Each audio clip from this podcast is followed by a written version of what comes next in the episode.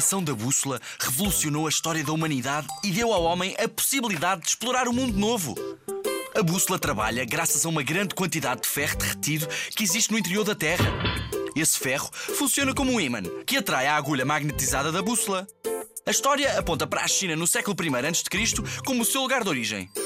O norte tinha tanta importância na cultura chinesa que o imperador estava sentado no trono, a norte do palácio, olhar para sul. A primeira bússola utilizava como matéria-prima uma colher que apontava para o sul. 900 anos mais tarde, essa colher foi substituída por uma folha de ferro que foi chamada peixe que aponta para o sul, por causa da forma da folha.